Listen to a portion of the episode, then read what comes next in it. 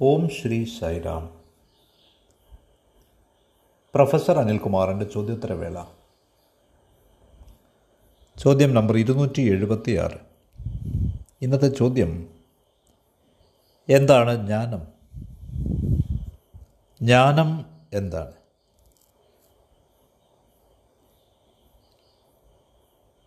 ശാസ്ത്രഗ്രന്ഥങ്ങൾ അനുസരിച്ച് ജ്ഞാനം എന്നത് വിദ്യാഭ്യാസത്തിൽ നിന്ന് അറിവിൽ നിന്ന് ഒക്കെ വ്യത്യസ്തമാണ്. വിദ്യാഭ്യാസവും അറിവും എഡ്യൂക്കേഷൻ ആൻഡ് നോളജ് അവ ഔപചാരികമായി ആർജിക്കുന്നതാണ്. കുറച്ച് കാലം എടുത്ത് പഠിക്കുന്നതാണ്. പക്ഷേ ജ്ഞാനം എന്നത് ജന്മന സഹജമായി ലീനമായി ഓരോ ജീവിയിലും സ്ഥിതി ചെയ്യുന്ന ഗുണമാണ്. അപ്പോൾ വേദാന്തത്തിന്റെ വീക്ഷണത്തിൽ ഈ ജ്ഞാനം എന്തെന്ന് നമുക്ക് നോക്കാം. വേദാന്ത പ്രകാരം ജ്ഞാനം എന്നത് ആത്മാവാകുന്നു. ഇറ്റ് ഈസ് എ സെൽഫ് അപ്പോൾ ആത്മാവ് സെൽഫ് അഥവാ ജ്ഞാനം ഇവയെല്ലാം ഒന്ന് തന്നെ. നമ്മുടെ സാധനയുടെ മുഴുവൻ ലക്ഷ്യവും നമ്മുടെ ആധ്യാത്മിക ചര്യയുടെ മുഴുവൻ ലക്ഷ്യവും നാം ആത്മാവാണ് അല്ലാതെ ശരീരമോ മനസ്സോ അല്ല എന്ന് നമ്മെ ഓർമ്മിപ്പിക്കുകയാണ്. വാസ്തവത്തിൽ ഓരോരുത്തരും ദിവ്യ ആത്മാവിന്റെ സ്വരൂപങ്ങളാണ്. നാം ഈ വസ്തുത മറന്നു പോയിരിക്കുന്നു അതുകൊണ്ട് നമ്മുടെ സാധന സ്പിരിച്വൽ പ്രാക്ടീസ് നമ്മെ നമ്മുടെ നേർ പ്രകൃതം ഓർമ്മിപ്പിക്കാൻ വേണ്ടിയാണ്. ഈ ആത്മാവിനെ വിവിധ പേരുകൾ നാം വിളിക്കുന്നു. ഒരു പേര് സർവാത്മാവ് എന്നാണ്. സർവാത്മാ. ഇതിനർത്ഥം സർവവ്യാപിയായത് ഓരോ ഇടത്തുമുള്ളത് എന്നാണ്.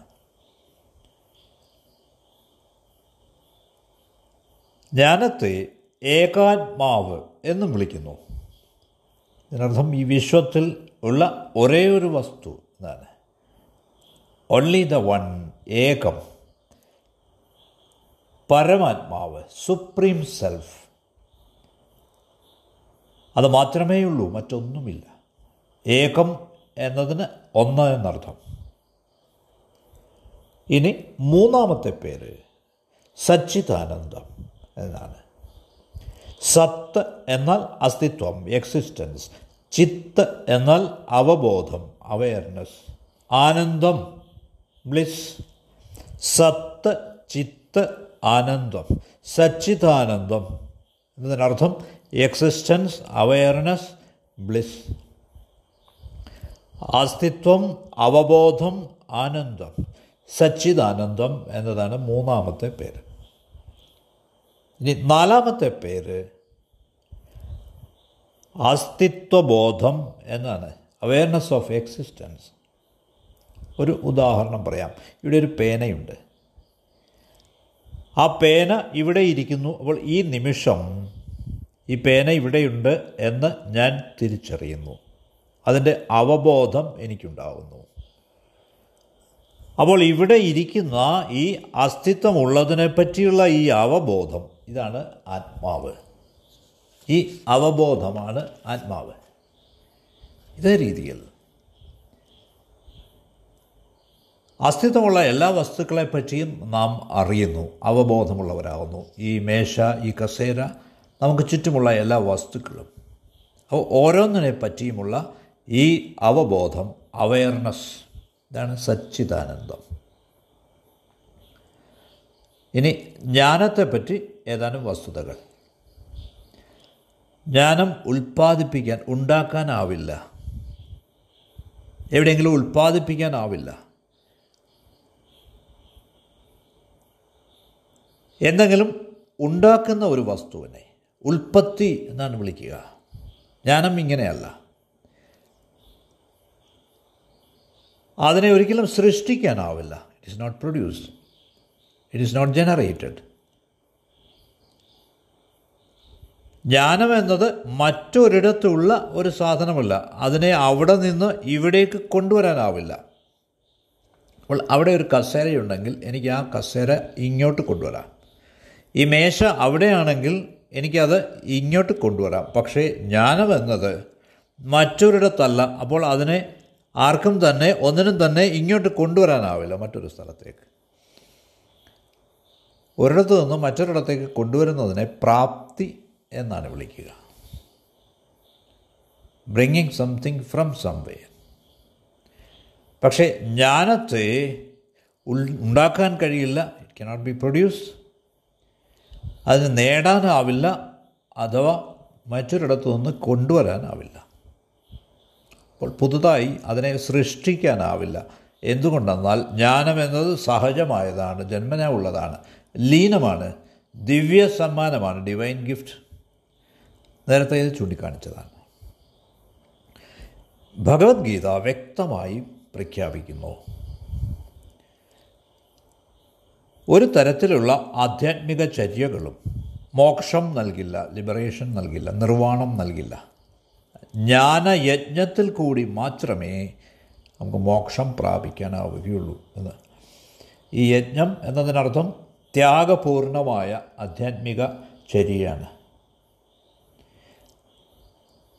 അപ്പോൾ ഒരൊറ്റ തരം സ്പിരിച്വൽ ആക്ടിവിറ്റി ആധ്യാത്മിക ചര്യ എന്നത് ഈ ജ്ഞാനയജ്ഞം മാത്രമാണ് മോക്ഷം നൽകുന്നത് ലിബറേഷൻ നൽകുന്നത്. അപ്പോൾ ചോദ്യം ഉദിക്കാം. അപ്പോൾ ആത്മാവ് ജ്ഞാനമാണെങ്കിൽ ആത്മാവും ജ്ഞാനവും ഒന്നു തന്നെയാണെങ്കിൽ അത് നേടേണ്ട ആവശ്യം എന്താണ്? അതിനെപ്പറ്റി ഓർക്കേണ്ട ആവശ്യം എന്താണ്?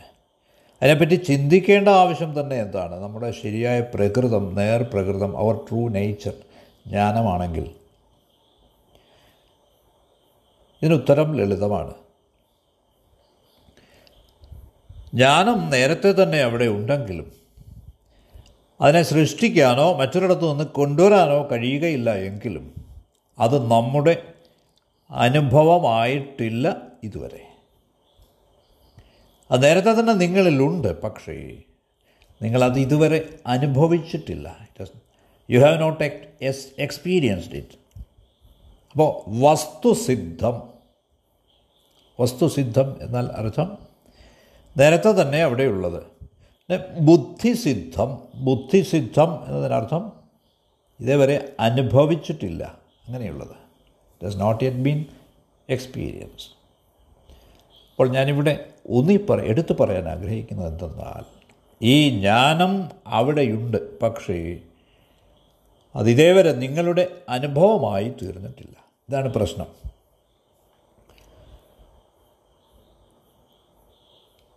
ധാരാളം ദിവ്യന്മാർ ഋഷിമാർ ഈ ബ്രഹ്മജ്ഞാനം അഥവാ ഈ ഡിവൈൻ നോളജ് ദിവ്യജ്ഞാനം അഥവാ ദിവ്യ വിവേകം ഡിവൈൻ വിസ്ഡം അനുഭവിച്ചവരുണ്ട്.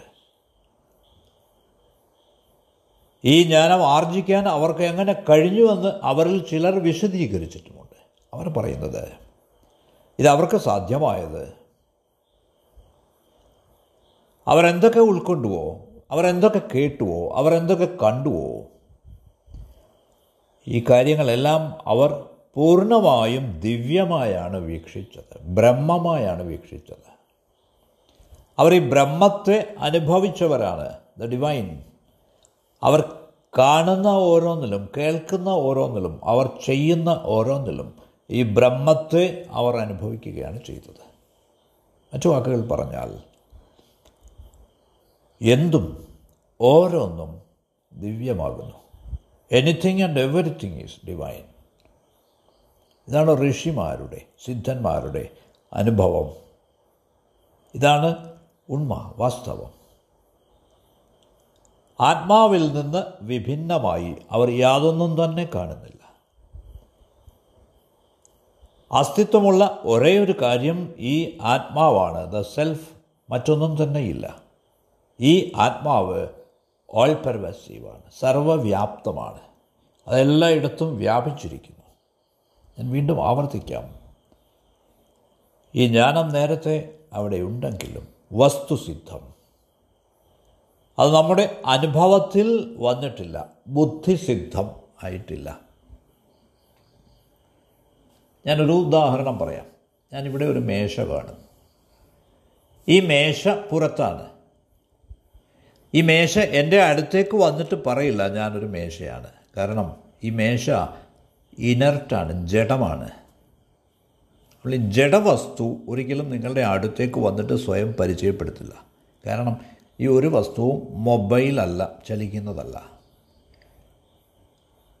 പക്ഷേ എന്റെ ഉള്ളിൽ അവബോധമുണ്ട് അവയർനെസ് അത് ചലിക്കുന്നതാണ് ഇസ് മൊബൈൽ അപ്പോൾ ജഡവസ്തുവിൽ നിന്ന് വ്യത്യസ്തമായി അവബോധത്തിന് അവയർനെസ്സിന് ചലിക്കാനാവും. അവയർനെസ് ക്യാൻ മൂവ് ഇനി ഞാൻ ഈ മേശയെ ഇവിടെ കാണുമ്പോൾ എന്താണ് സംഭവിക്കുന്നത്? ഈ മേശയ്ക്ക് നാല് കാലുകളുണ്ട് അതിന് പരന്നൊരു പ്രതലമുണ്ട്.